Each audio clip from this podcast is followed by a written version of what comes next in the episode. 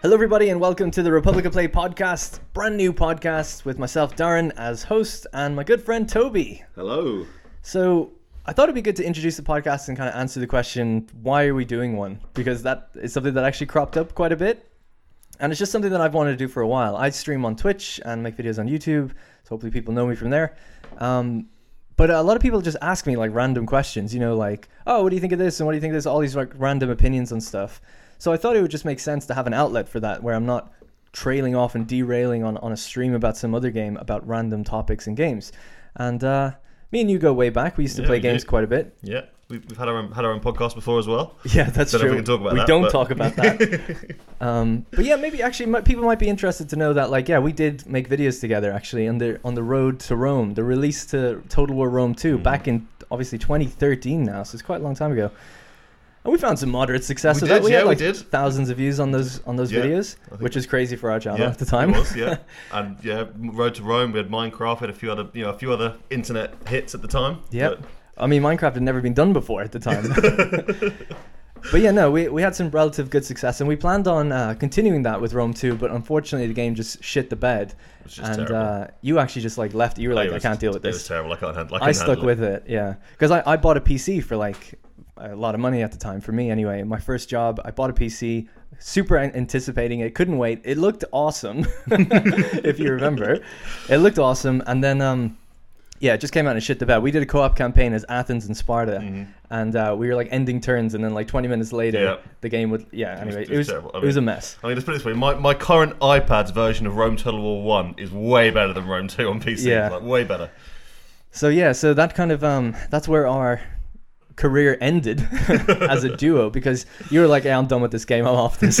I'll see you later. And I kind of just stuck with it and continued on. I was like, I'm going to make my own channel and complain about it. And that led to me eventually getting hired and then leaving in a fit of rage. Fired, fired. Everything? Not fired. Not fired. People think I was fired. I wasn't. I swear. Uh, yeah, no, I just I just left. So obviously, um, I thought it'd be good to kick up, uh, start up a podcast again with Toby, just because we used to play games a lot. It's a nice excuse for me to come up here and meet up with you every couple of weeks. It's going to be a bi-weekly podcast. It'll be uploaded on YouTube.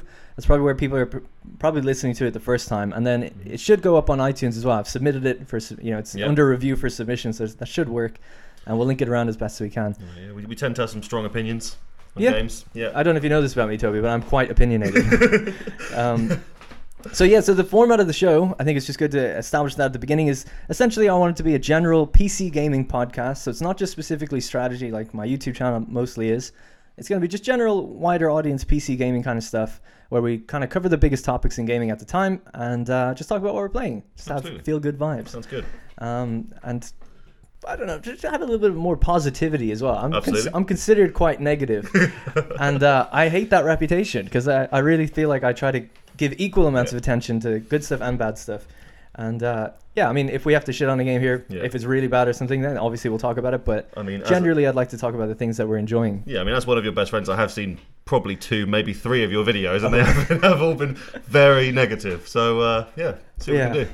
So um anyway, that's pretty much it. So let's just get into it. So we have our new segment is the first segment we're going to do. Oh, actually before we start, the show is supported on Patreon, and that's actually the goal was to get 100 patrons and then I'd uh, commit to doing a podcast. I don't think anyone really cared about what the goal was, but eventually we did get 100 patrons and the show is going to release there early, one day early for everyone on Patreon and then one day later for everybody else. So this should go up on Monday and Mondays every 2 weeks. Hopefully if we manage to keep a schedule, we'll, we'll see how that goes. And then uh yeah, early one day early for patrons, then everyone else on YouTube, iTunes, etc. Uh, for everybody else. So Um, I, don't, I don't know if we have to declare for like you know some sort of legal thing that I'm a patron as well, and you know now I'm in the hot seat. So well, hey, this is this is super awkward. I thought I thought there. you might bring this up. Um, your card was declined like a year and a half ago, oh no! so you haven't been a patron in a year and a half. Oh, but I could awkward. never tell you. that is so awkward. I was Uh, so sure. no, I think it. I, I think it went for like three or four months, and then I don't track everyone individually, but, but- recently I was going through the list because I have to make the credits for videos, and I saw your name in there, and I was like, "Oh, you became a patron again." I looked, and it was like declined twenty, late twenty. Oh my god. like early 2018 or something. I've, I've literally like, wandering oh, around okay. thinking I was part of the you know the, the Rome Champions Club, No. you know, but, but unfortunately, But yeah, not. I don't know why that is. It doesn't really notify people about that. I mean, sometimes it does apparently, but I think for 10% of people every month, it just it, Yeah. cards decline. I mean, I was so awkward. I couldn't just stop being a patron. I had to literally close my bank account down to, to, to, to stop my patronage. well, it worked. Um, yeah. Um, yeah, so let's just so we'll start off by go, going over the news. So we got some topics. It is January, so there's obviously not much Slow. crazy news going on right now in terms of gaming. Most people are just putting out top 10 lists, games of the decade, and all that stuff. Maybe I'll ask you what your game of the decade is at the Mhm. end of the episode, Oh, interesting. if you can think about it Okay, dur- yeah, for yeah. the duration. So yeah, we'll just get into the. We've got five pieces of news here. Actually, I think it's like ten pieces, but five of them are really quick Mm. fire ones, and then five that are kind of a bit more in depth. So we'll just kick it off with uh, a story that came out just earlier on in the week, which is Alienware. Alienware made a prototype portable PC that looks like a giant Nintendo Switch, and I got this from PC Gamer. And then it basically reads uh, summary would be at CES 2020, Alienware revealed a concept UFO. It's a handheld Windows 10 gaming PC that sort of looks like a Nintendo Switch, complete with retractable side mounted controllers. There's a basic handheld mode, controllers detached mode, and then a docked mode, just like the Switch. In its current format, it's an 8 inch screen, slightly bigger than the Switch's 6.2 inch. No details as of yet on battery life or pricing. It is just a concept at this point. Um, I don't know if you actually looked at the article or saw the picture of it. Did you? Did you Oh yeah, I saw the picture. I saw the it? mock-up, Basically, just yeah. looks like a big Switch. Yeah. Um, So to me, this this is just the next generation from the, the Nvidia Shield or the Shield, isn't it? Yeah. From, the, from those guys, basically. That's what it, you know. That's what it what it seems to be. That's what it's like. That sort of thing. Kind of. Um, would you be in the market for this kind of thing? Do you think? Because you have a Uh, Switch. Well, I don't have we one. can depend, but I mean, I think we all know what Alienware's reputation is like for quality, price, value, all this sort of stuff. Compared to Nintendo's, we've got one of the best reputations Yeah. for, for you know, for build quality, for value to the consumer, all that sort of stuff.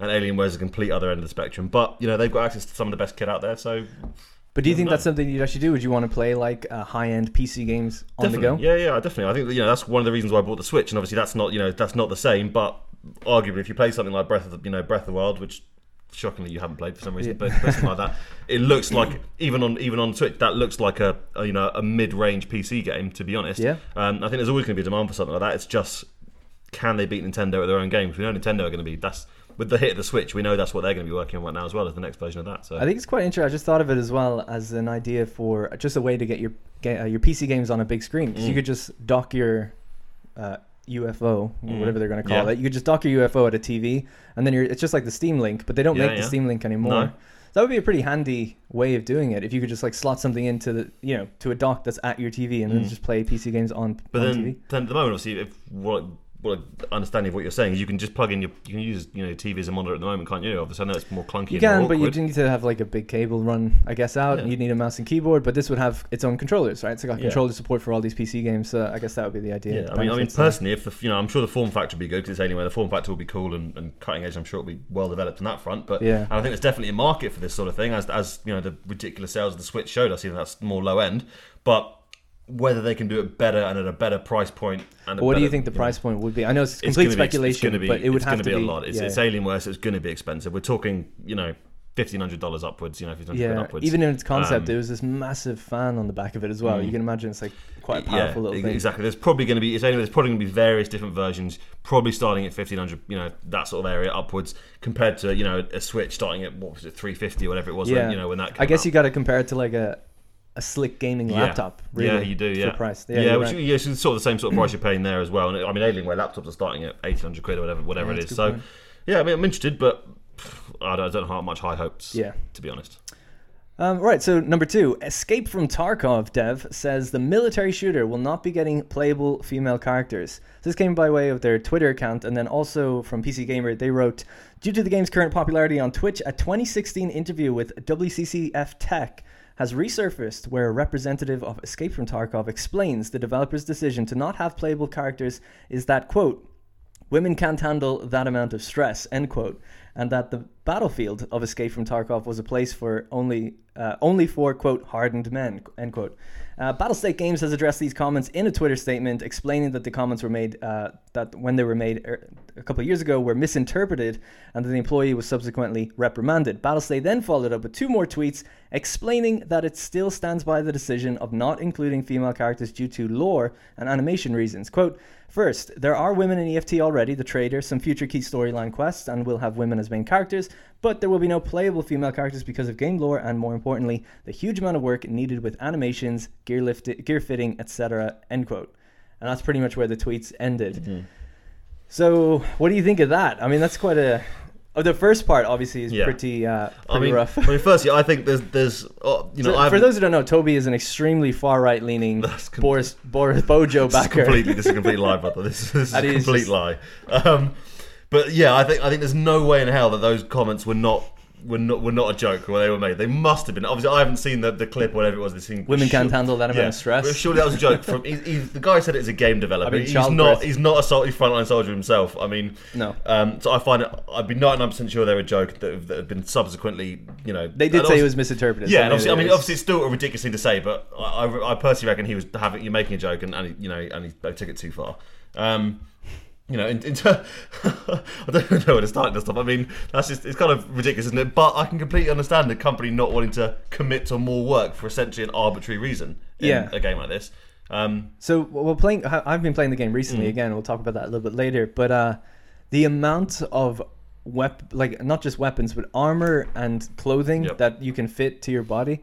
I can imagine. I, I saw some people saying like, "Oh, well, you know, couldn't they just have like the male's body, but just like a female head, and Mm-hmm. just have everything just work?"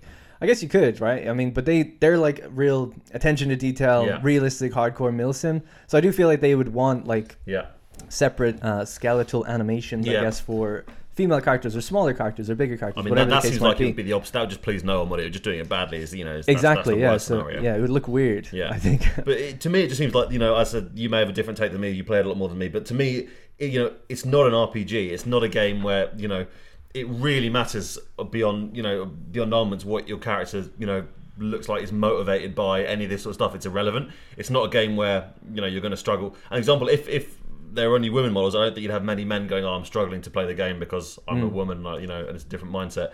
You know, um, I think it's kind of pointless for them to shoehorn it in at this you know point for, for more or less no reason. Um, what do you think of the whole conversation surrounding that kind of thing? Do you feel like when you play a game that you need to have your I think, I think it completely depends on the game. I think it completely depends on the game. If there's there's a lot of good you know RPG stuff where I think fantastic, it's great. There's Mm-hmm. some something like Fallout 4. uh, As much of a car crash as that game is on nearly every other respect, they've implemented the whole two genders thing very very well in that you know in, Yeah. in that with completely whole new voice arcs all this stuff. Another one, Assassin's Creed Odyssey. Um, once again, completely you can choose either gender at the beginning. They're both really well fleshed out. I think most people actually think that they. Um, I've forgotten what her name is, but the, the, the female character, the, the female character is actually the better voice actor. I played it, so I thought she was the better voice actor, the better better story. Yeah, and most sort people of seem to agree with that. Um, but you know, in other games, I think it's completely irrelevant. I think it's arbitrary. A game like this is a, as I said, as a you know, as a milsim, it's completely you know, it's completely pointless. Um, per, is my personal opinion. Yeah, I would. I'd be inclined to agree. I mean, it's easy to say like I don't care about it because Hmm. I guess there is a male in it, but I I actually don't think if I was playing as a female I would care. You're in No. first person. You don't really look at your character too Exactly. often. You do see it in the menu, I guess, Yeah. but it's not that important for me That- anyway. Yeah, that's that's what I mean. I, I can and it kind of bothers me a little bit that people even bring it up for a game like that. Absolutely.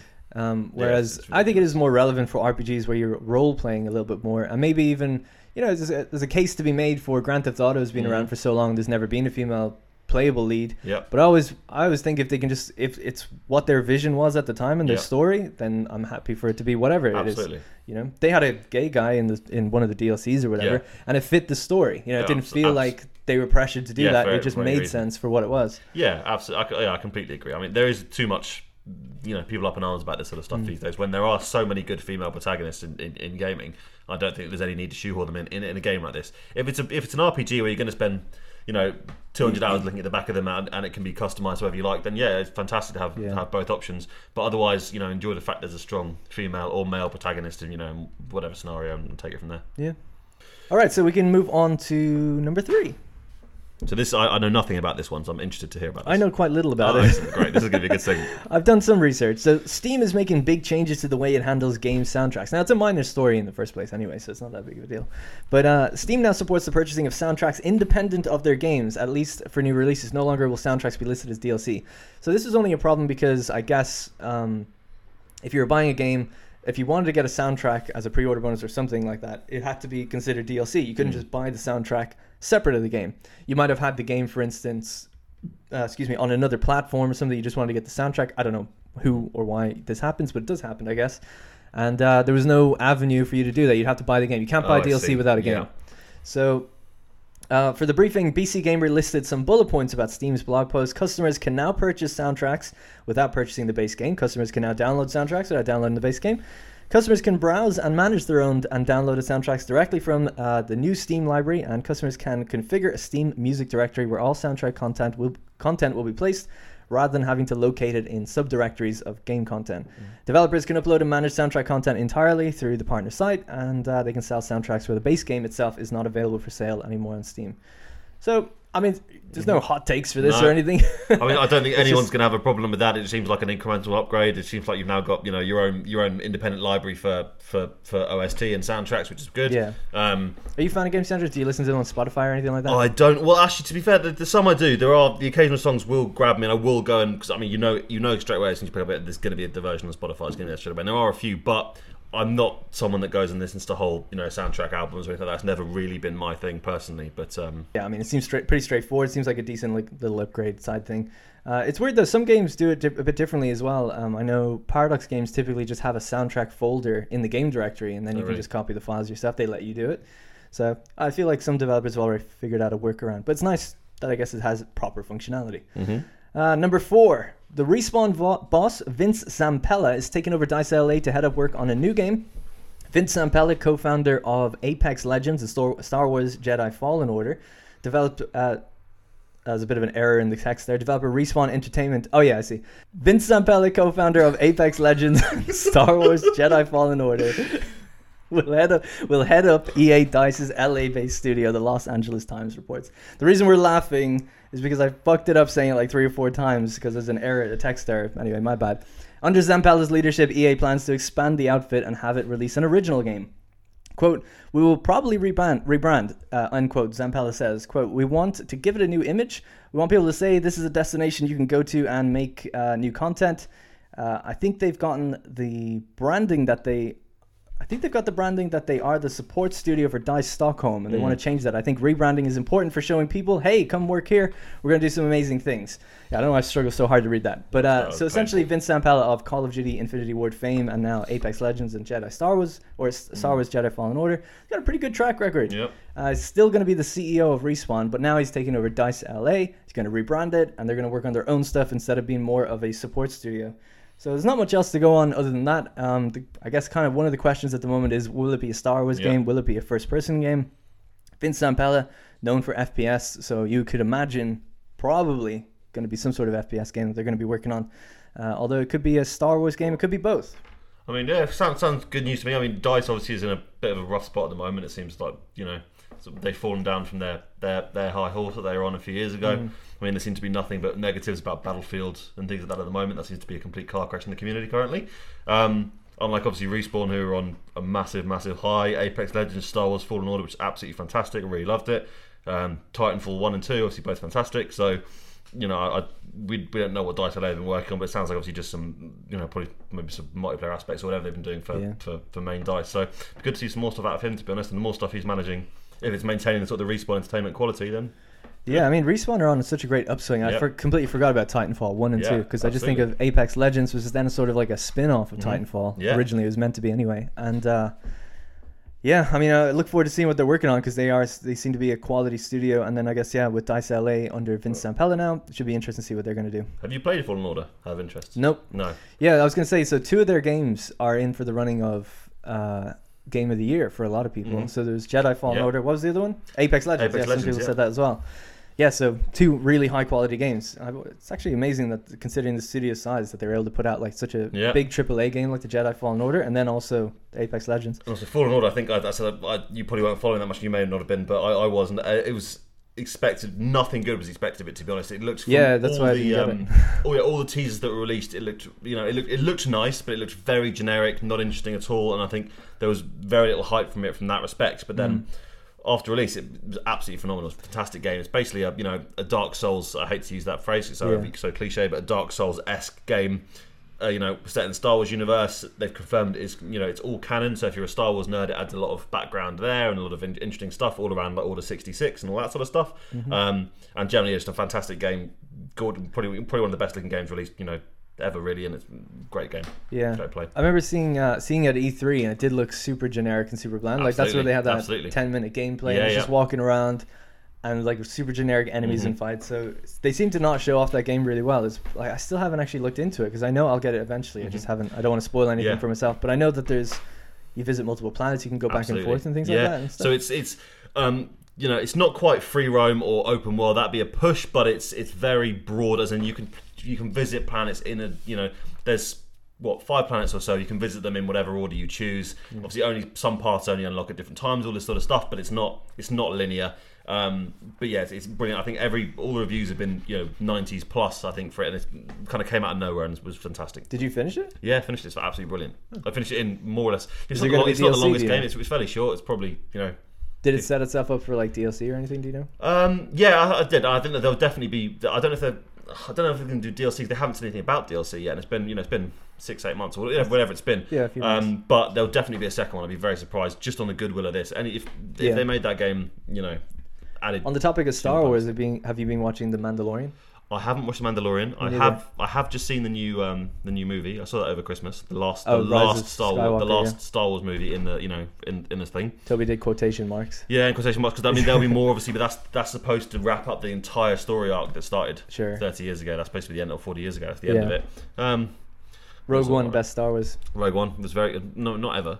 Yeah, Whoa, no, obviously not. That's Definitely. madness. That's that's definitely That's, that's absolutely ridiculous. Um, best Star I mean, you know, the original. Speaking of Star Wars, and then again, and respawn. Yep. People have said like Star Wars Battlefront 2 has like come a long way and it's apparently has. way way better now. So I've, I've played it. I played it a little bit. I still don't like that star card system progression thing. me neither. But um, I mean they have apparently turned the game around for like Yeah. quite a lot of people who do play it, and you know they've definitely turned uh, the negative. Th- They've gotten goodwill on their side now Mm. with players. I think for that as well. I, I mean, I was never the biggest fan of the way they've done it. I mean, I, I, people like it, but I still never like the fact. That obviously, I played I played um, Battlefront one and two, you know, the originals to death, a, Yeah. a lot, you know, a lot. Um, and I didn't like the fact the new one is so reliant on you know the the heroes, the hero ships, the heroes, uh, Yeah. all that stuff. Because they come on, you know, they get twenty five kills as Darth Vader or whatever. And it just, although that's completely lore friendly and it makes complete sense, of course, Darth Vader's going to do that to you. It pulls you out of the game. Back, come- I think you know, back in the, the originals, when you know the best you could be was a slightly better version of the of, the- of the basic, you know, the basic clone trooper or the basic stormtrooper, whatever. Mm. Well, you, there was heroes in the old ones as well, wasn't there? You could play as Darth Vader. Um, I can't remember, but if, Yeah, if they could. were, they were no. I think it was near as- only in two, not in Maybe, one. maybe because they were they obviously weren't as dominant as they were. I don't think any were because I, I, I, all, any, all I know is I find it way more noticeable now. Whatever, Yeah. whatever it is, I find it a lot more noticeable than newer ones. But um, it definitely is better than release. Just get obviously, good. Just get good. I, I know that is always the solution. But Um, but yeah, no, I agree. I didn't really like the fact that like you're building up points and then you spend them and you just have these heroes and stuff. I, I kind of agree. I wish it was more like. I also kind of no no one probably really asked for this, but I kind of wanted it to be just first person, just like a battlefield Hmm. Yeah, in. Star Wars. yeah, Uh, it's the fact that third person is the thing. You just see people like rolling around all the time to Yeah, dodge yeah, shots and then peeking corners. It's a little frustrating. I don't, I don't know if you remember this, but anyone listening, if anyone is listening, um, you know, Millions of people million, millions of people. Millions. Um, anyone who played the original, or I think it was uh, Battlefront 2, and they had the Gal- um, Galactic Conquest mode, which was the best mode ever. Oh, yeah. Where you took over Oh, planets yeah. across the galaxy, you could choose resources, different places. You know, if you captured one area that produced, you know, vehicles, you'd have vehicles in the next thing, and all this sort of stuff. I mean, that game set, you know, on the Battlefront, uh, on the current modern Battlefront, and, and um, you know, Frost, uh, was it Frost, um, Frostbite, yeah. engine would be absolutely fantastic, and that's what a lot of people wanted. But hey, it's it's all right. It's, you know, it's neither here nor Yeah. there really to me. Um, all right, so we'll just keep going with the news. These ones are just more rapid fire. We're not going to spend as long on these ones. But number five, Frictional Games. Uh, they have a weird teaser on their website right now. I think it's nextfrictionalgame.com, I think. Uh, and it's like a little embryo that's just slowly over time, it's like kind of morphing and growing into something. So, Frictional Games, for those who don't know, they made Amnesia and then Soma and then Penumbra before Amnesia, actually, as well. So, just known for being a really high quality, Yeah. great horror studio. Soma is supposed to be awesome. I bought it, I never played it. I haven't- mean, I'm played 50-50 on Soma. It's Oh, good. really? I haven't finished it, but I've played it a good bit, and, and it is good. I mean, um, to be honest, I didn't finish it. I, I I knew I was never going to, so I looked up the twists and stuff because I wanted to know Oh. the story. Um, and I liked Soma; it was good, but it was nothing on Dark Descent. Dark Descent. I mean, I haven't slept properly since Dark Descent. I don't think. Um, and um, you know, Amnesia. What was it? Machine for Pigs, which wasn't as good as Dark Descent, but Oh, was yeah. also very, very good. And this, every, whenever I hear like pigs squealing now, I do have like Vietnam War flashbacks to, to, to Amnesia. So. I will probably play this. I won't. I will keep the lights on because it will ruin my sleep again for a few months. But yeah, it'll be good. Uh, Yeah, as you said, very high quality. you know absolute fan favorites amongst the community. Everyone loves their games. Yeah. Looking forward to it. Uh, so number six, The Witcher Three breaks the 100k concurrent players on Steam for the first time, obviously off the back of the show's Netflix show's success. Uh, there's not really much too much to say about that, but um, yeah, I think they were just under 100k was what the original peak was, Yeah, something around so. there, and uh, yeah, they broke 100k. I I mean, mean, we'll, we'll we'll bring that up a little bit later when we talk Yeah. about the games we're playing. So I want to talk about The Witcher again. But yeah, good on them. Fantastic. all right, number seven, Dota 2 drops to its lowest player count since January 2014. Have you ever played Dota? Not interested. Not interested. Um, not I mean, a to be honest, fan? I'm more. I was always a League of Legends guy, and that that, Ah. that was always the choice. You chose one or the other, and I've. I've played Dota. I enjoyed Dota, but it was just it never stuck for me the same way League of Legends did. So nothing wrong with it. I mean, it's always been you know that's always been the biggest esport. Really, it's been you know it's always the, or the biggest prize pools anyway, and that sort of stuff. It's worth mentioning Um, as well, actually. Sorry to cut across, but their lowest player co- count number is still like 600,000 players. Mm. yeah, I mean, we, we know it's still massive. It's just never quite scratched the itch for me, but. You know, I like it. Good, good for them. I said they, I know they, they got high production values, high quality, and you know. Um, Well, see, they've come out with something like Dota Underlords recently, and that Yeah, hasn't yeah. performed too well. I've and then they did of that, uh, card game spin off, Yeah. and that failed. Uh, what was it Artifact?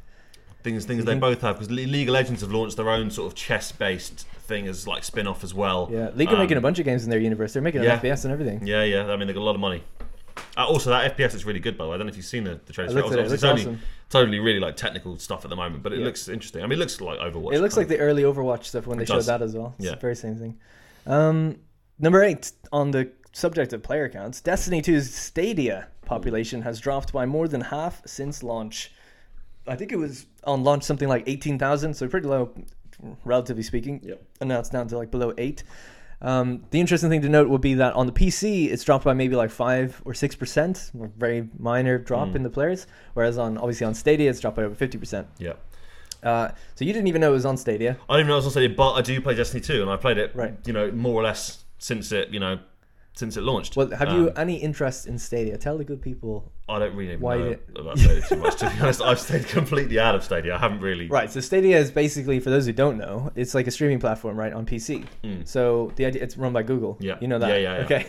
So, so I, I, I know, yeah, I know uh, vaguely. know what it is, yeah, vaguely. So it launched, I think, in November, Hmm. and uh, it's just seen as like largely kind of a failure. It's obviously Yeah. a streaming service for high-end PC games, and you have to buy the games through it as well as pay a subscription, Yeah. and then buy a controller. I mean, that sounds So terrible straight away. Well, yeah, so- I mean, there's been a few stages. Obviously, I use PlayStation now for a while. Obviously, that's that's a budget version of this and still has its own issues. They, I can't remember what the service is called now, but a good four Mm. Years or so ago, I used a PC streaming service on Uh, live. Uh, yeah, OnLive, exactly. Obviously, that, that's gone now. That that you know disappeared. But even that was only a subscription, nothing else, and you could play it with all the existing Yeah. kit, etc. So I appreciate what Stadia trying to do, but I've heard no no real positive Do you feedback think if around it. it like that. what would it need to do to get you? Well, I mean, straight away. board? I mean, just the fact you need you need its own proprietary controller is a big issue already. I mean, if you make, I said, I, I don't know the technologies. I don't know if you can make it compatible with an Xbox controller or PC, or you know, or whatever it is, because that would anyone, more or less anyone who's playing PC games on top of an Xbox has an Xbox controller. Mm-hmm. Um, Not me. Yeah, I mean that's disgusting. You know, everyone just, they're so good. PlayStation. You're playing Witcher with mouse and keyboard. No, PlayStation controller. Okay. Oh, Steam well. works with PS4 yeah, yeah, oh, controllers now. Yeah, sorry, I'm old school. I know.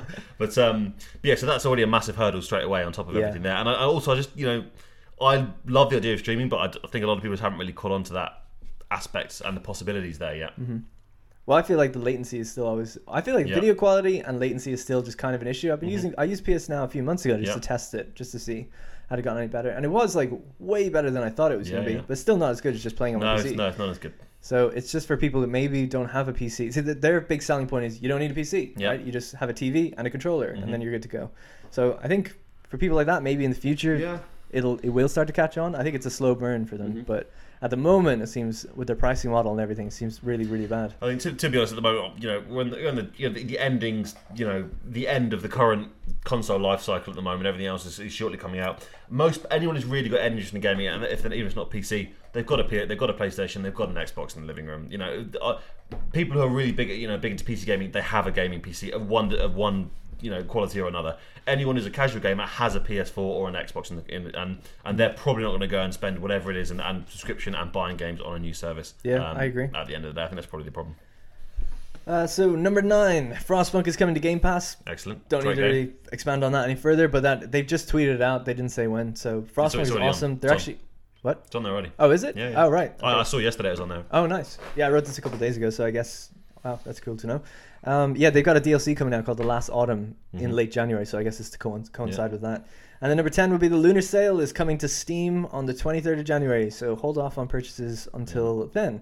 And yeah, if you miss it, there'll be a sale again about three weeks later. Yeah, it's crazy. Steam. There is always a sale. I mean, for the winter ones especially, like Yeah. there's what was it before the winter sale? There's some other Autumn event. sale, something like that. I, I can't It remember. might have just been yeah. it might have just I mean, been fall so, there's a sale every two months. It just seems like around November, December, January. There's a Yeah, sale yeah. every like each I month mean- for like over a week. I mean, to be honest, we all know this is Steam. Unless it's a new release, never buy it at full price anyway. Because just stick it on your wish list, get notifications about when the price drops, bang, and you'll be golden. But brilliant. Pretty much. And speaking of noteworthy releases, so this is where we move on to new releases. And if there's anything like uh, major, that's the kind Mm. of games that I kind of hope that we talk about and cover, and maybe we'll have played them. We haven't played any on this I particular mean, list. this is January. Remember, this is it is January, yeah, exactly. So I, I noticed coming out. I noticed three that were like you know doing pretty well and selling pretty well, and then had decent uh, amounts of reviews, sort of. So one's just called Gemcraft Frostborn Wrath. It's currently got 80% positive on Steam. Only had a couple hundred reviews, so it is a smaller like indie game. It's a tower defense game. It's, it it calls itself the Epic Tower Defense. Dark fantasy journey continues. Create powerful gems with various abilities and take on the battle against endless flowing army of monsters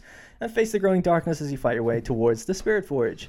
Then there's Monster Hunter World Iceborne, which is a DLC. Did you play Monster Hunter? I did play Monster Hunter, and I've, I've heard. Of, I haven't played the DLC, this DLC, but I've heard very good things about it. To be honest, I've read Monster Hunter World is. Capcom's best-selling game ever. Yeah, I played. I played about twenty hours of it, I, and I, I, came to like a lot of people did with this Monster Hunter because Monster Hunter's been one of these things where it's been massive for a long time Mm. amongst its own community. Um, obviously, this one branched out, so I went into it completely blind this time.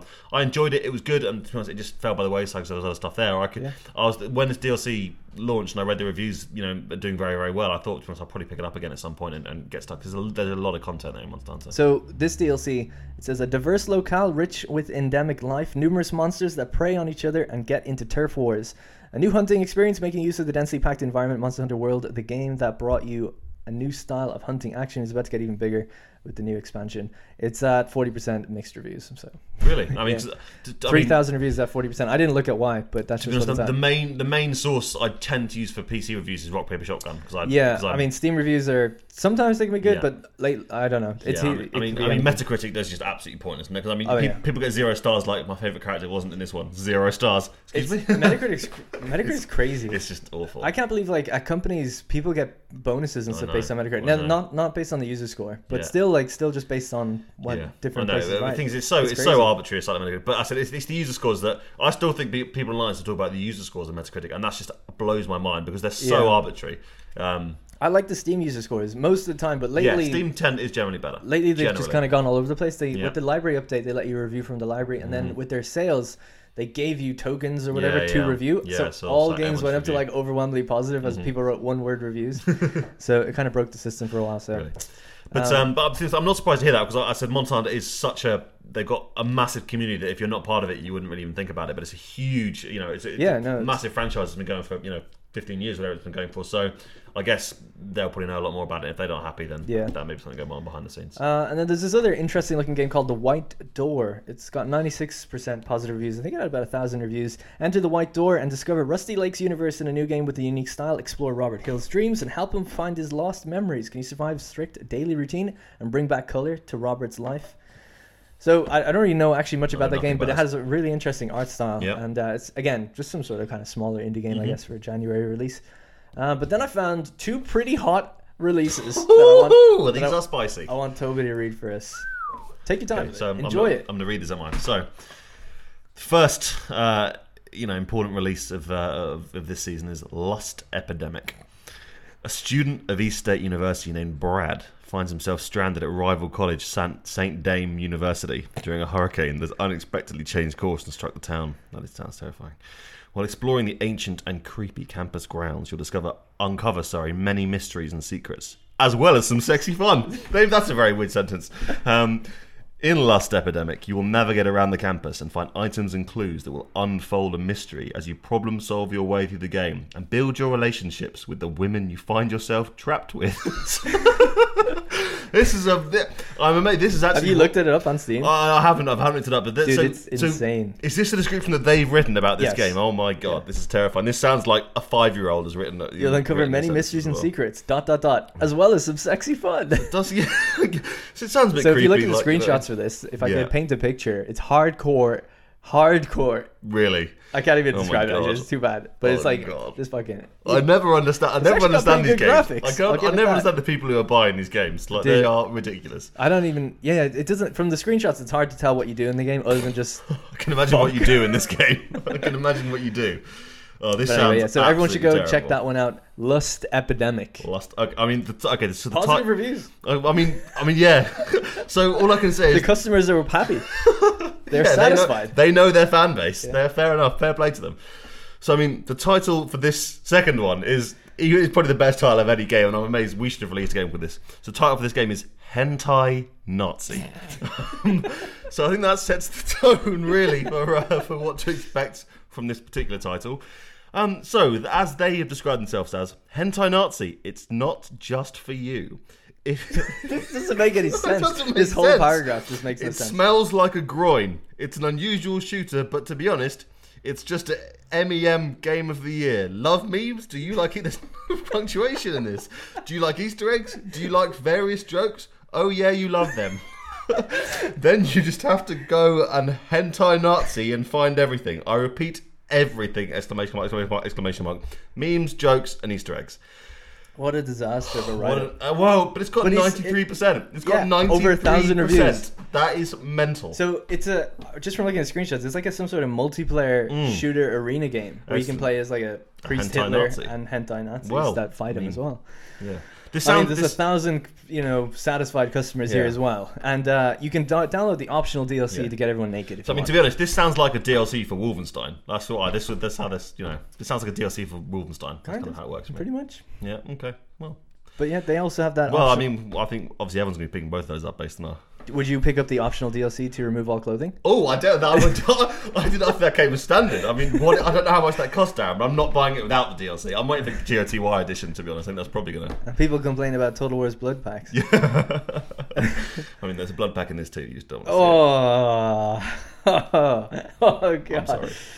All right, so that's pretty much it for the new releases. Like we said, it's January. It's a bit light on the releases, but I love going through some of the crazy ones that come out. I mean, I just couldn't. It was on the top selling, so I Yeah. had to. I had to bring it up. I mean, I never look at the top settings. There's always some weird stuff on there. It's a weird list. it's a different culture. It is a whole, it's a whole different group. Um, so I thought we'd just talk about briefly Yeah, now absolutely. for what we've been playing. Just let me check the. Uh oh, that's gone off. I'm No, sure but it's, it's fine. Yeah, sure we're fine. These, these are still ticking. That's just the screen. All right, we're back. Toby just needed a bathroom break. It's gotten a bit hot, hot down below, a little After sweaty down below. Nazis, I was getting a little bit excited. All right, so I thought we could uh, yeah move on to now what we've been playing. So um, we've both been playing Witcher Three, so we could lead off there. Um, I've been. Playing it uh, to stream it. People asked me to stream it, Mhm. and then over the Christmas break, I thought it'd be good just Yeah. to just randomly basically play that game. I actually haven't watched the series, the TV show, so You haven't seen it? nope. Oh, so I thought. I thought it'd be best to play the game and then watch it. It just seemed to make more sense to do that. No, well, to be honest, probably the opposite because Oh really? The Witcher Three is set considerably after Witcher One. Uh, the, sorry, the Witcher the TV show in the in the in the series. Oh, okay. everything. So although it's not. I've played the second one as well, and I, I dabbled in the first one, so I know I know the story fairly well. But so although it's not completely linear, and the TV show has interwoven a few different stories just to make it into a TV show, Mm-hmm. it's still more or less we are still generally speaking way in the, in the TV show. Sorry, way way behind The Witcher Three. We're way Right. before that's happened. Um, you know, at the moment. So to be honest, it, from a story perspective, you know, you'd actually be better off watching the show first. But it makes very little difference. So did you jump into the game then just recently to? I didn't know. Well, I've, I've finished the game before anyway. I finished Okay. the game two years ago. I've actually finished it. I finished it on PC when it came out. Was it four and a half years ago? Five years ago. I, I've d- like did another fifty percent on PS4 a few a few years ago as well. And now, but I watched the show, you know, Damn. in, in, a, in a weekend. Hardcore. And now, I've, now I've you know Played it again. powering through it all, all again. Um, and to be honest, I think this time I'm actually enjoying it the most I've ever enjoyed it. out- Really? Out of everything. Yeah, I think I've had the best experience this time than I, than I had before. Yeah, so I played it three years ago as well, but I only played it for ten hours. Again, it was a Christmas I went home Mm. Yeah, to play, and then I played it for about three or ten hours, and then I went back to England and I just Mm. never played it. Continued playing again, um, and I kind of got bored of it. Yeah. I'll be honest. Fair enough. No, no, I I, first- think I, I did as well. when I first started it. Um, because I remember, I think I unchecked all the question marks I could in the very first area, which is Yeah, yeah. White Orchard, and Yeah. then we went to Velen. Yeah, Velen? Ellen. Yeah. Going to Velen, I was just like, oh, there's like a thousand more check marks, and I was like, yeah, I think I've seen enough. Yeah. so that's that's just what I did at the yeah, time. no, fair enough. I- But having I I streamed it, that. I don't know if it's because I have people helping me through, or just Mm. en- engaging with me in between Yeah. as well. I am enjoying it like way more. Yeah. Uh, I can definitely definitely see obviously why it's such a popular game. Now, in hindsight, I have played this after I just played God of War Yeah. a little bit. I think God of War is the better RPG. I'm gonna be, if I'm gonna be real, I think Well- though the stories and characters are more interesting in The Witcher. Mm. But I much prefer the gameplay, at least in Yeah. God of War, because right now it seems like I don't know. I just it's just all sword fights, which I, I mean, completely, know. completely honest, I, I wouldn't put the two, I wouldn't compare the two at all. Not that they're not, you know, in the same ballpark. I just don't really put them as, as rivals, if you know what I mean. I, Yeah, I, I think God of War is absolutely fantastic, and I love The Witcher 3 as well. I think they're both brilliant. Um, but the God of War feels much more like an action RPG to me, while The Witcher feels, you know, there's no decision making in God of War. Yeah. It's not really an RPG. It's an, you know, it's an, That's you know, it's point. a, it's a, well, I don't know what you call it. It's some sort of, you know, third person action game, and, and, it's, and I absolutely love it. But and you do feel like you know, although there are no decisions made, you do feel like you are playing as Kratos by the end of it because you get sucked in. Unlike Witcher, which is so which is thick with decisions. I mean, Yeah. the world is completely variable. I think that's one of the things. Yeah, Um, that's a great point. why I've enjoyed it so much more this time because you know I, I watched the series and I, I started watching you know random YouTube bits about it and all this sort of stuff and I thought a lot of people suggested the more you sort of fall into the game as in like okay, you think like okay I am this person you know really like more hardcore RPG the much more you'll enjoy it um, and the things you know like the first time I played it I, I viewed it as like almost any other I you know op- um, open world game, right? Yeah, as you said, I see a thousand check marks. I go, oh, my god, I need to go and do this one, I'll do that one, I'll do this one. Even though it's not really like that. You you know, it's it's much more of an intricate, engaged world, and the world changes around you. Things happen. You know, you'll you'll complete a, a what seems like an arbitrary thing now, and then and you'll get you'll get no because the whole point of The Witcher, there's no good and bad decisions. Uh, Everything is grey, and that's Yeah. that's the big point of what he says all the time, and he says in the show as well. Um, you know, it's, it's about the lesser of evils. So a lot of the time, you make a decision, you know, that seems completely grey, leaves you feeling a bit, you know, there's not like, oh, I've made the good choice or the bad choice.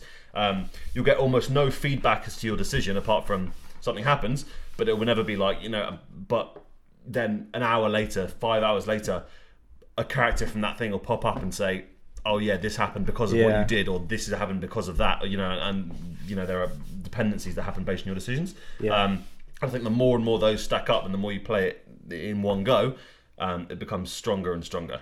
Um, but yeah, also you know I've played it. I played it through twice now, and I'm on my third time through. And you also see how many things change completely based on yes, seemingly small decisions you make. Now, Mm. stuff you know, I couldn't remember the, the choices I made last time in a conversation, something different, and the whole thing changes completely. Yeah, yeah, You yeah. know, I mean, whole sorts of different things happen. I think it's absolutely fascinating. Yeah, I think the longer I've gone, I stuck with it, the Yeah. more I've enjoyed it. Yeah. So I think I just, yeah, I shouldn't have just fallen off that first time. You've also don't make the mistake of thinking you've got to complete every quest and all this sort of Yeah, stuff. Yeah, that's the thing. Um, I'm just, I'm blowing past. yeah, it- I mean, it even it even does it after I think um, I think after three or four levels difference between you and a quest, which you'll get to very quickly just by doing the odd quest here. It gives you no experience from completing a quest anyway, so Yep. you you don't never need to worry about it. Just do whatever sounds interesting. I wouldn't worry at all about 100 Yeah. percent everything. It's you know it'd take a long time. Um, but also, I think a lot of people tend to often you know do the opposite of you and just focus on the main quests and blow through them. When I think actually, to be honest. A lot of the side quests are actually better written than some of the main quests. And some of the yeah, arbitrary so side quests. that's the good thing with having the chat. They're Yeah. like, we know this quest, go do that one. Yeah, They like really like that one, and I, I asked them not to spoil, obviously, which they don't. Mhm. Uh, so that's really helped. So they're they're basically guiding me and directing me into the best content, Absolutely. which definitely makes it really interesting. But the thing I like the most about it is just like the lore and the stories, Absolutely, and then lore's reading fantastic. the glossary and the bestiary and seeing Mhm. all the different types of like monsters that Yeah. That come up and and. Uh, I think it was one of the Baron's quests where he had. His, I mean, he's, he's one of my favourite characters. He's one of my favourite arcs, to be honest. The yeah, Baron's people fantastic. really love that. the Red I, Baron. I brilliant. loved it at the beginning, and then I just kind Really? of stopped caring. Have you met him? Have, have you you completed his arc? Have you completed his arc? I think so, yeah, with the three crones and all that. Okay, and he gets his wife back in the Okay. end. okay. Spoilers. So I was going to say that's one of about four different things that can happen. Oh, Um, right. I mean, yeah, no, no, people have told me that. Yeah, they're Yeah, like yeah, Mm. interested to see what choices I made. But it was when they asked. See, the thing was like, oh, do you want to go back to the swamp and find Yeah. his wife? And I was like, no. And everyone's like, what the hell? Like, you have to complete the quest, or you, you want to finish off his arc. And I was like, oh, I felt like I was done, Yeah, to be yeah, honest. Yeah, yeah, yeah. But uh, and you know, he's a guy that beats his wife or whatever, so it wasn't like But that- terribly. that's the whole. Once again, like, that's the whole thing. It's all completely grey. well, that's no what they were saying. bad. they know, were like, oh, he beats his wife, but he here. feels bad and stuff. And I was like, okay, Yeah. still beats his wife. I don't. Yeah, that's the thing. It's funny. But remember, this but that's is, just this, how I interpreted it. I Yeah. guess.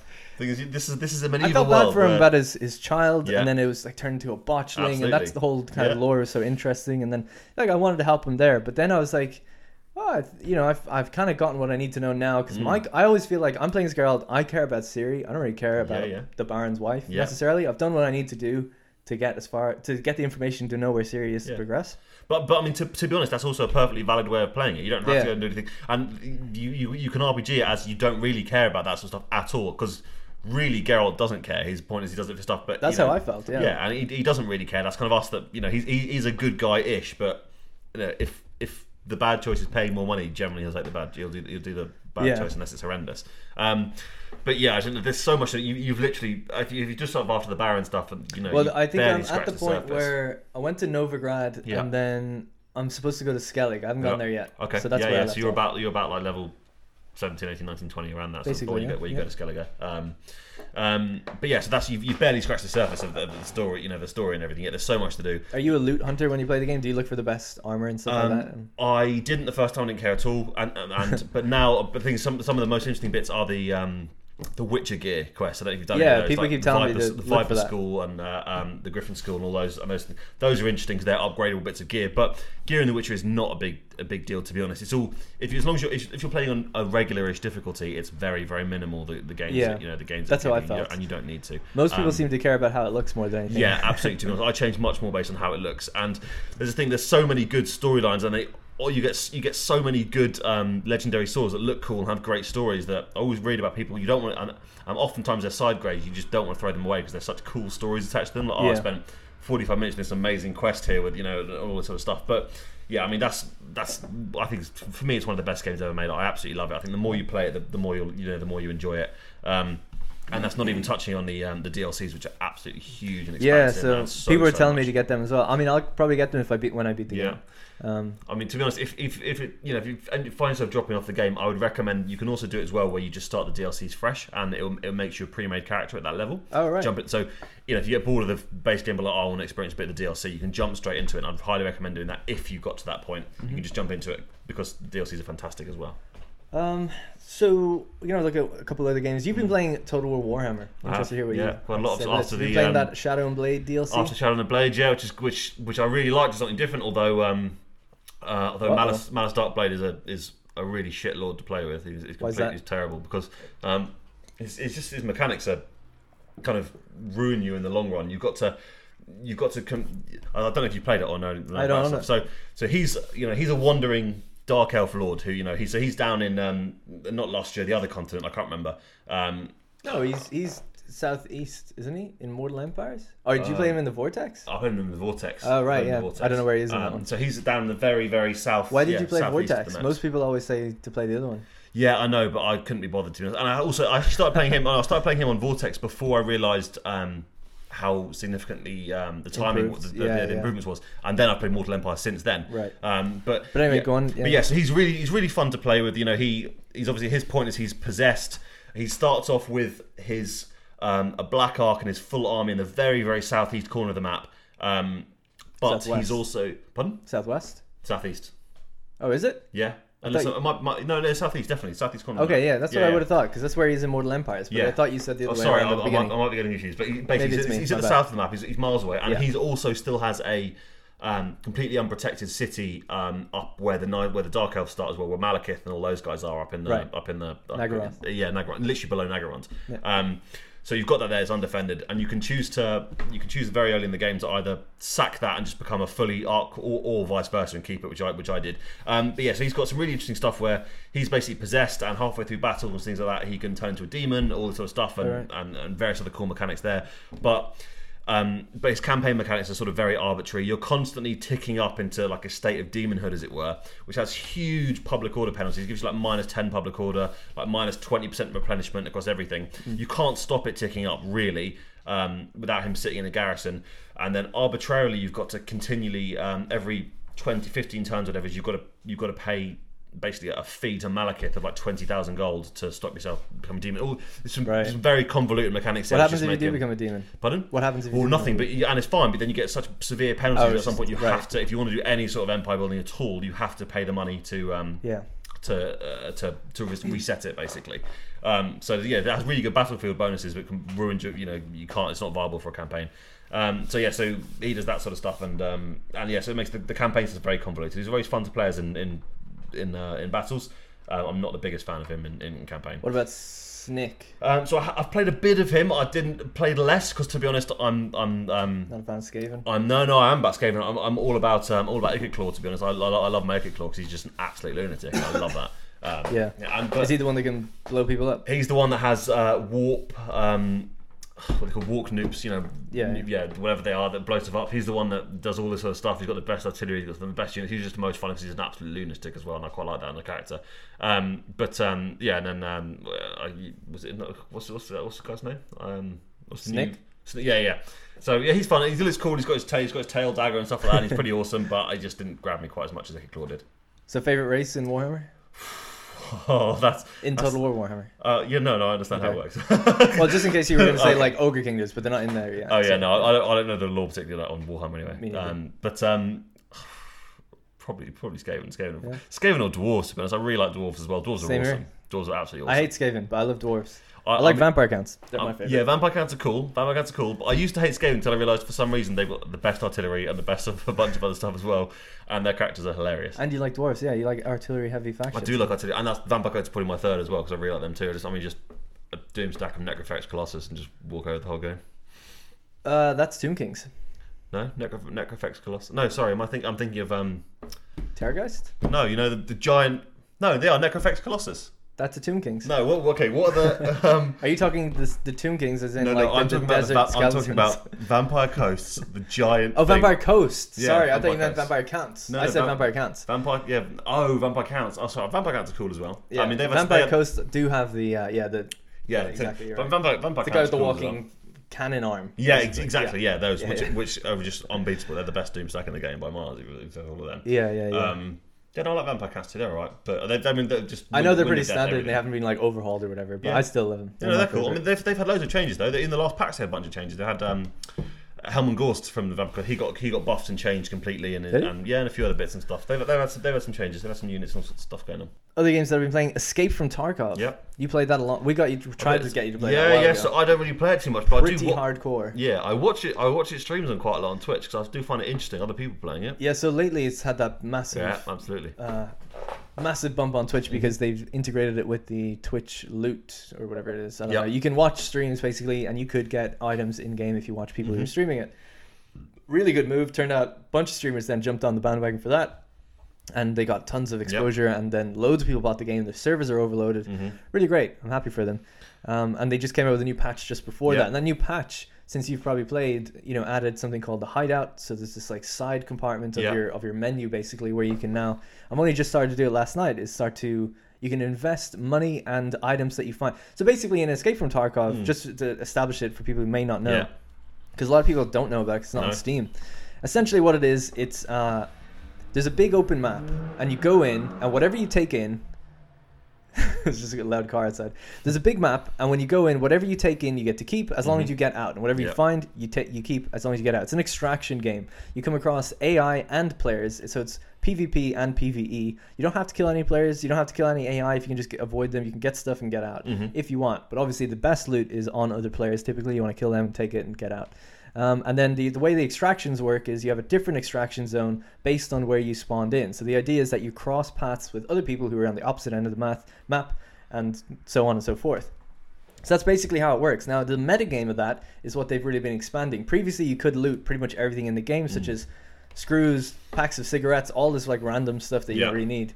Uh, but now they developed a hideout. So in your uh, menu, you can basically say like, "Oh, I've got like 20 screws, I've got 20 bolts or whatever. I can put together like a generator because that's how that works."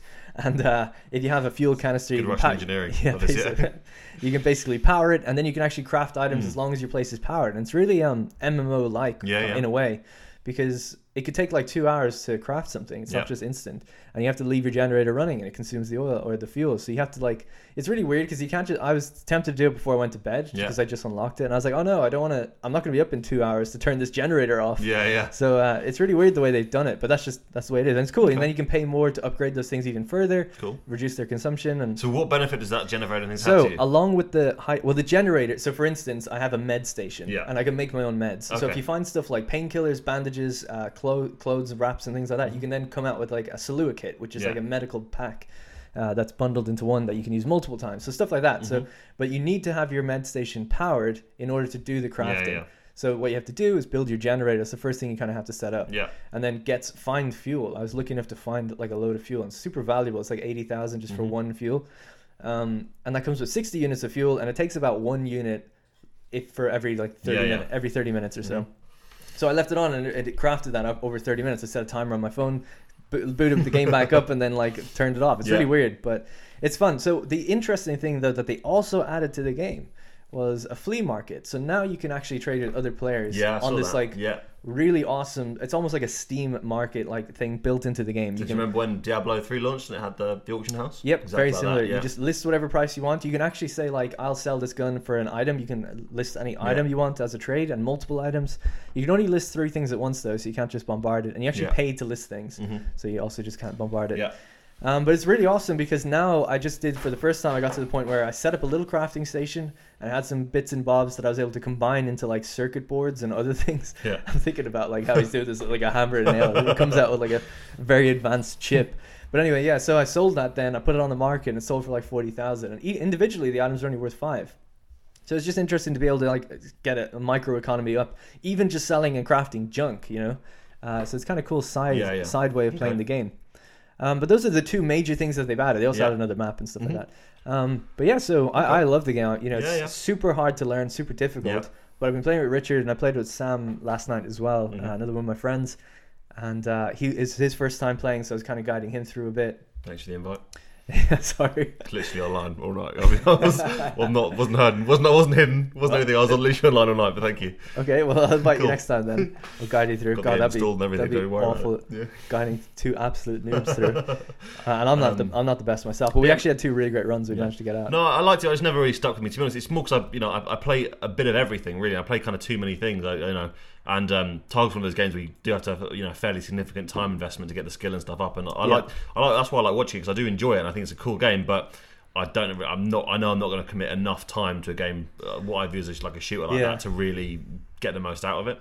It's Um, crazy as well. It's so much handy handier when you have a guy or a person to help you guide you through the game Yeah. because they can just tell you. Because it's I for, completely forgot. It was just playing with Sam. He was like, "How do I know where my extractions are?" It's like Mm. Yeah. you don't. Exactly. Yeah. You don't. Yeah. You got to look it up online, or if you have another monitor. Yeah, that's the thing. It's so Um, it's so unuser friendly. You know, yeah. un, new, new, uh, new person And then he, friendly. he like went to an area and it was, uh, or we went to an area and it was um, Mm.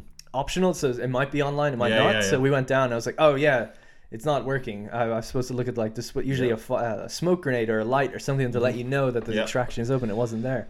But Um, um, the thing is. I, although you know, it's, I'm, you know, it's not really one for me. I absolutely love that it's doing well because it shows that a game like that can do well, and Yeah. it doesn't have to be. It doesn't have to be hold your hand and all this stuff. It can be as you know, because that is that is it's easily the most brutal, unuser friendly game. Yeah. you know, shooting game that exists, and people still love it, and it's you know becoming massive at the moment. And I, So I love the fact that it's doing well for that reason. That it doesn't have to be, you know, that it can be that type of game, and it's going to do well. Um, but yeah, just generally speaking, anyway, it's been sucking me back in, and I Mm. keep playing it every every couple of days. The other thing, then, last thing to mention as well, is you can insure items before you go into a Yeah, match, yeah, I've seen that. and then yeah. like it'll come back to you in like a day or two Mm. if the person didn't take the item out of the raid.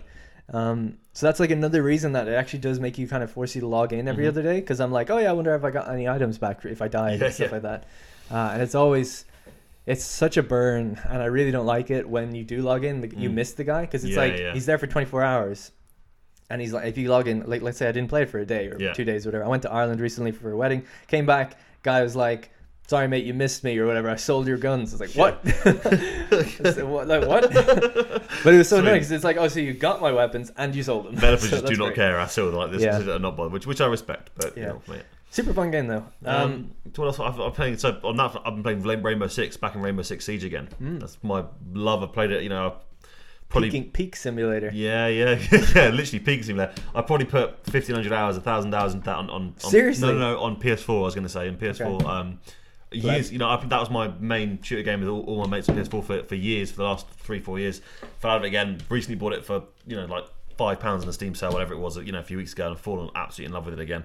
Um, I think it's by far the best multiplayer shooter there is on you know on the market. The depth, the you know the quality of everything. I think. It's yeah, absolutely I think you told me recently. Like I've said, I'd, I'd like to play it again. Yeah. It's just that um, I always feel like Mm. I don't know the maps, Yeah. right? And I feel like that's like the main one of the biggest things, right? Yeah. Is knowing how to play and then knowing the map. It's exa- yeah, it's, But you know, were saying that there's like you can play against people your skill level. there or is whatever. yeah. There, there's a there's a I don't know newcomer. I didn't think of that. There's a, there's a newcomer mode. The first thing you have on there, well, firstly it puts you through, into training, which you know isn't the, isn't the best training in the world, but it, it helps. It has offline training modes, but it has a uh, the, the first playlist you get access to is the newcomer playlist, which you can only play if you're under a certain level. Yeah. Um. So although some people in there, like myself, I'm in that playlist at the moment because, but I'm not, even though I played 1500 quid- 1500 hours on PS4, the majority of people in that playlist are newer. Yeah. And absolutely, if you don't if you don't know the maps, you know it becomes a lot harder. But to be honest, I think that's kind of the best way to learn because it is it's a team orientated game. There is no if you go solo, of course you can do very well, but generally speaking, you all have your different pros and strengths. Uh, you know, Yeah, um, yeah. strengths and weaknesses as operators, and you operate best as a team. So your best bet is sticking with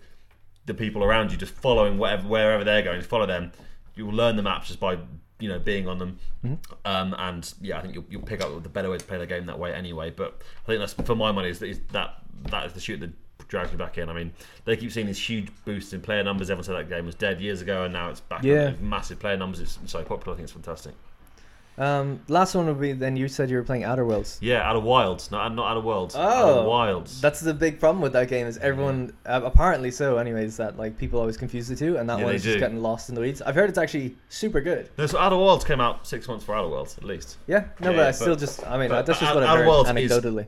n- unlike any game I've ever played in my whole life, and I think you would love it. You could, you could, you'd finish it in five to ten hours, depending on you know your skill. It might take you a bit longer. It might take you might do it quicker actually, to be honest, Yeah. because literally, but it is so hard to describe. It's unlike anything else. I'm sure you know. I'm sure a lot of people listening will have at least heard of it or come across it. Because it's, you know, it's um, I actually don't know what it is. Really? Okay. Yeah. So so basically, with without it, it's hard to spoil anything like that. But basically, without it, you're, you're you wake up as you know a, a person. You're not quite a person. But you're a different alien race. But you're, you're basically a person on a planet in uh, a fully fleshed out solar system with what seven different planets. Um, and you're and basically what happens is you know this is you'll find this out in the first 20 minutes it's not a spoiler you'll find out that you know first time you die you go on a big loop everything refreshes you wake up again like nothing Okay. happened no one else is aware you're aware you've got your same memories Yeah. no one else no one around you knows um, and obviously your job is then exploring um, and but obviously that's that is the essence of the game but that it doesn't do it justice at all because what you find is I said this is a solar system with the most interesting planets ever completely fleshed out like Yeah. for example I said once again you'll see all this stuff it's not really spoilers but one of the sets of planets is two planets that are rotating around the solar system together like tw- they're called the twins one of them is a, is a big sand desert planet the other one's a big rocky planet the gravity of the rocky planet is stronger so it's consistently pulling sand off the other planet and Alright. Although in, in most games that would just be a visual thing or whatever in this game it is a physical thing. If you're walking around the um, the the rocky planet and you're in an underground chamber you will see the sand level g- rising gradually over the course of um, over the course of your lifespan. And uh, um, you know on the opposite to that over on the sand twin you'll see more and more structures being uncovered as the sand level goes down. Oh, right. so everything is you know there's a lot another one which probably the first planet you'll go to is a um, is a planet that once you know looks completely normal from the outside once you go underground there's a black hole at the center of this planet sucking bits of the planet in so if you go you know each each time cycle is about 20 minutes long so if you go there I feel like a black hole would destroy the planet. well, it's not quite a black hole, but it's that sort of thing. Okay. And, and- it is destroying the planet. Okay, If you go there in the first minute, the whole planet's basically intact. Everything, everything there is underground. It's all there. Go there a minute twenty, there's almost no crust left. The planet's essentially being pulled in piece Oh, by piece to the black hole. So there's some things you literally cannot questions you cannot answer if you don't go at the right time. If you don't go early enough. Yeah. Because it's that bit of information has been lost in, in the. well, that seems the same then like- as the yeah. sand and rocky planet, right? So it's like depending on which one you go Absolutely. to first. Yeah. So there's there's whole areas in the rocky planet and, and vice versa that you cannot get to, and that's a big part of it. Ah, um, so, but I mean, uh, I, I probably couldn't. I, I recommend that game on over almost anything else because it's, it's a fairly short time. It's, you don't have to put a massive time investment. You can literally play in 20 minute segments, and every What, what's the gameplay? FPS? um, yes, gameplay is first person, but you, there's no shooting or anything. like. There's no combat, and it's all exploration. Oh, right. You know, ship mechanics, boosting around, that sort of stuff. This is exploration, but that just doesn't cover it. But what's good about it is because it's um, you know 20 minute life cycles. You know, which you die after 20 minutes, everything resets. Um, the good thing is you can literally play the game, and every single 20 minutes you will get something new out of it, um, and you will never ever. You'll never play 20 minutes and go, "Oh, I didn't learn anything that time." You'll Right. learn something new every single time. You can play it. You play. tw- You play it 20 minutes a day. You you know it would take you a little longer, but you would have a great time every single time you do it. And I, I, don't, I don't think I've ever played a game that has honestly made you know jaw dropping moments like that game has when you land on something and go, "Oh my god, look what they've done here." Sounds awesome. Um, it's absolutely fantastic. Because I love like uh, No Man's Sky, for instance, yeah. and space, Yeah. and So- Outer Worlds was So cool. this is like all the best bits of No Man's Sky, uh, but, but like a with custom mu- planet, like Yes, a crafted planet. Exactly, Yeah. the crafted planets that are all so intricate, full of stuff to explore Mm. and full of stuff to find, but with all the flying type mechanics of like No Man's Sky. It's absolutely fantastic. I can't recommend it highly enough. Sounds good. Um, we were gonna do questions, comments, topics, but I didn't actually put out the call for questions Hmm. excellent. with enough time Well, for this first episode. But in future, you know, what I'd like to be able to do actually is, uh, like, for instance, if anyone wrote in or asked about, let's say, uh, the Alienware hardware thing that we talked about at the beginning, or Escape from Tarkov, saying that certain thing, like, we could actually intersperse their questions throughout the stories and say, like, just, you know, Escape from Tarkov dev says X, Y, and Z, and John has to say, blah, blah, blah. Yes. What do you think of this, blah, blah, blah. And then, you know, feed in the questions as the stories happen. And then at the end, if there's anything we didn't get to, that are still kind of relevant to talk about, we can uh, we can answer them there. But I've got a question for Go you. What do you think about? Uh, a lot of people always ask me this, and it's just generally about the Epic Games Store in buying exclusive games out of Steam. So, for instance, Anno 1800 was a Yeah. game that was listed on Steam. It was up for pre-order. It had some pre-orders, and then Epic, I guess, uh, bought the Well, rights to yeah. it for a year, and then it got removed off Steam. But people who bought it can still play it there, Yeah. but everyone else can't. And now it's on Epic. Thoughts? So I, I've, I've got nothing against it per se. I mean, it's free market. They can buy stuff if if, if, Steam want to sell it, then then or if the developers sorry you know would rather sell it to them, which they do because they they they're cheaper aren't they than Steam or take a smaller cut than Steam, whatever it does. Fair enough. Although obviously as a consumer, it's an absolute pain in the ass. It splits the community. I like to use Steam wherever possible, and the, but these days, you know, I've got to have, you know, I've got my Origin launcher half the time. I've got my Epic Store launcher. I've got my Microsoft Game Pass launcher. I've got Steam. uh, You, know, I've got Who my could forget Uplay? yeah, Uplay. Yeah, exactly. Uplay now all the time because Rainbow Six runs off Uplay even, even via Steam. Um, I've got my my um, my GOG Good Old Games launcher as well. I've got so many launches. You know, it's absolutely insane considering a few years ago, you know, ninety nine percent of everything was on Steam. Um, and although obviously, you know, that's kind of understandable. Steam, Steam had a massive monopoly that was never going to last for a long time. Um, it's just you know, it is, it is an absolute pain in the ass. Would But- you would you have you bought any games on Epic? yeah, yeah, I use Epic as well. But to be honest, mate, um, Scum. I bought. I can't. remember- For example, yeah, good example. So I wanted the um, the Outer World, not the Outer Wilds. Outer Worlds, the, the Fallout style Yeah. um, Obsidian game. That was um, Epic Store exclusive, and that's Xbox what, Game Pass though, I got it on that. um, Actually, you're right. Yes, sorry, you're absolutely right. Actually, that's where I played that on. Yeah, didn't I got it there. Epic Games, I've played things like Satisfactory. Yes. And that on Yeah. Epic Games? So then a few other bits like that. Sorry, um, yeah, I can't. I can't remember. There's so many different things at the moment. But um, The two yeah. feel the same. Those two. They Xbox. do. Yeah, that's the thing. that Those two both feel the exact same. They look. They, yeah, they're just similar in presentation. I always get the two confused. But I think, well. I think I actually downloaded it for Satisfactory, and since then I picked up a couple of other things. But still, Satisfactory is the only game I own on it, which is a um, great game. Borderlands 3 as well. That's what I own on that too, because it came out on, on Epic Store exclusive too, and that was, Oh, that was a game I was looking forward to big time. So I had to about get that. Um, but obviously, generally speaking, I will always download on Steam whenever I can. Just, but that's more of a you know misguided Yeah. sense of. But you're not brand an anti. You, would you, for instance, dislike the trailers of Anno or a game that was only No, on no, Epic? no. I think that's just ridiculous. I mean, Well, some people do. Yeah, I no, made a I- video, and I, I- made, and I I made a completely video agree. on Satisfactory, and I got a lot of hate for it. Yeah, I know, but I think people just yeah, yeah, people are, are, are so used to Steam now. They you know they're just they are Valve fanboys, and I love Valve and I love Steam. Same here. But Like, if I could have everything I want, I would agree. absolutely But I don't understand the no. The vitriol Yeah, that comes from having to get I, I downloaded. can understand that at the end of the day they are games companies and they're all trying to make money or save money wherever they Yeah. can. If a company's offering them a better deal, of course they're going to go with that. You know, you know, going to go with that company. Um, yeah, I've kind of just given in because, especially with, I think the turning point for me was the Xbox Game Pass. yeah, It was just too good to pass such up. a good value. And then so I was- good value. I started playing Forza and a few other games. I got Hellblade now, Senua Yeah. Sacrifice, a few, Yeah. loads of games, Metro, I Exodus. got a lot of games on there. It's Yeah. like Jesus, these games are so good. the value. I mean, there's so many you know, triple triple A games on there, and not even As they not even- release. yeah, exactly. As they release, it's Yeah. just an absolute no brainer now. There's there's some great games on there, and I Um, think it's uh, such good value. And obviously, I've got the Origin Pass as well, which which I used to have that until Xbox. yeah, exactly. I, I've still got it. 'cause there's still got some stuff I like on there, but I mean that you know the value on that changes because it's you know it's a bit more niche. It's just Origin games, but even then, I still think that's a good value. Um, Yeah. you know, good value overall. But yeah, the, the Xbox Game Pass is, is absolutely fantastic, and I can't recommend it highly enough for anyone really. Um, and I think that's going to be it. How do you feel it went? You talk very fast. I do talk very fast. I mean, I can talk slow. I can talk slow. Hello, hello. Uh, but no, yeah, Um, no, I think it was a good first run. it's all right. Yeah, we did. We But did yeah, let, leave us your Testing. feedback in the comments on YouTube. So questions, like I said, if, we, if people do want to ask questions, they think of something during the week when they see a story, and they even just want to help us Yeah. out, you know, for early content and stuff like that, just to be part of the show as well. It'd be great to get some questions and comments, concerns, topics written in uh, that can be written on the YouTube comments and as well on Patreon. There'll be a Patreon post that anybody can write on. You don't have to be a patron, but the idea is, is that we trap some of you there. So we are we are a democracy. So you know whoever does better in this will take over the Republic of Play channel. So if you like, I know you know, let's play the averages. So if you liked it, an, an, an up vote means you like Darren more. A downvote means you like me more, and I will take it over. No, please I- don't I'm- downvote it. Don't downvote it. I could put a YouTube poll in, in the cards. See Yeah, that? yeah, do that. Yeah, do that. Just don't downvote You are losing your channel, boy. Uh, all right, so thanks very much for joining me today. Oh, been my pleasure. And we'll hopefully Thanks do this every second week. I hope. I hope. We'll see if we can stick to it. We'll see. It's really up to Toby. Yep.